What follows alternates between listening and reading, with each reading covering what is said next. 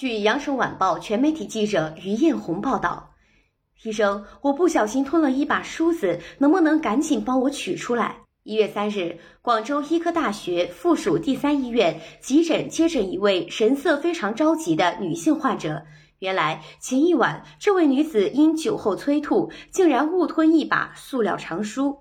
了解相关情况后，广医三院消化内科内镜中心快速为其进行胃镜手术，从他的胃里面取出了一把长十七厘米、宽三厘米左右的塑料梳子。所幸梳子未造成患者胃部损伤，患者当天就顺利出院。一月二十晚，趁着元旦小长假，李女士与亲友外出郊区游玩。晚上吃宵夜时，难免小酌几杯。回到住所后，因酒后不适，想要催吐，遂顺手拿起酒店的一次性梳子作为压舌板催吐。不料不仅没吐出来，反而不小心把梳子吞了进去。李女士赶紧到附近的医院就诊，由于梳子是塑料的，在 CT 检查下无法显影，而当时是节假日凌晨，当地医院无法进行内镜操作，所以等到第二天上午，李女士在家人的陪同下来到广医三院急诊就诊。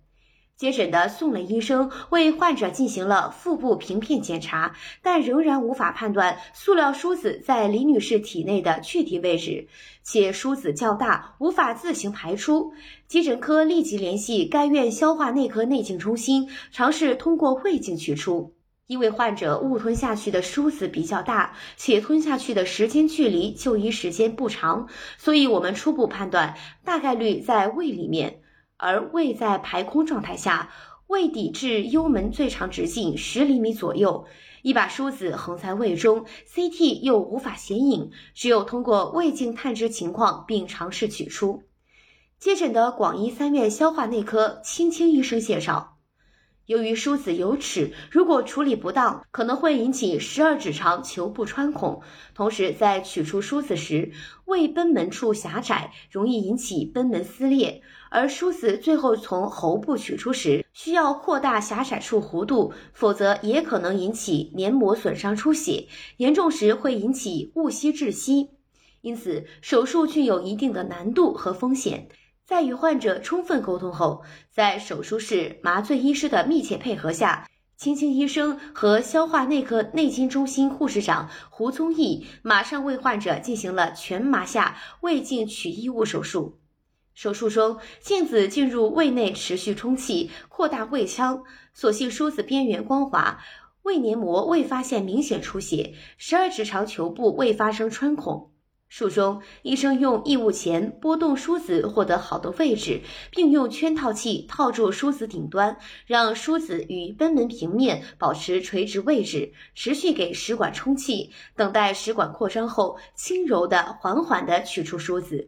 几位医护密切协作，仅十几分钟就顺利取出了梳子。术后测量，梳子尺寸为十七厘米乘以三厘米。术后予以患者抗感染治疗和护胃药物治疗后，患者当天就出院了。消化内科青青医生介绍，消化道异物较常见，特别在儿童时有发生，但梳子如此长的异物在临床确实不多见。该院内镜中心胡宗义护长介绍。该院消化内科内镜中心还接诊过误吞刀片、螺丝钉、戒指、牙签等异物。对于误吞异物的患者，需要判断患者误吞异物的种类和大小等形状来判断治疗方式。部分小的异物可以多吃韭菜、白菜等蔬菜帮助自行排出，而大的异物或者尖锐形状的异物一般需要手术取出。急诊科宋磊医生表示。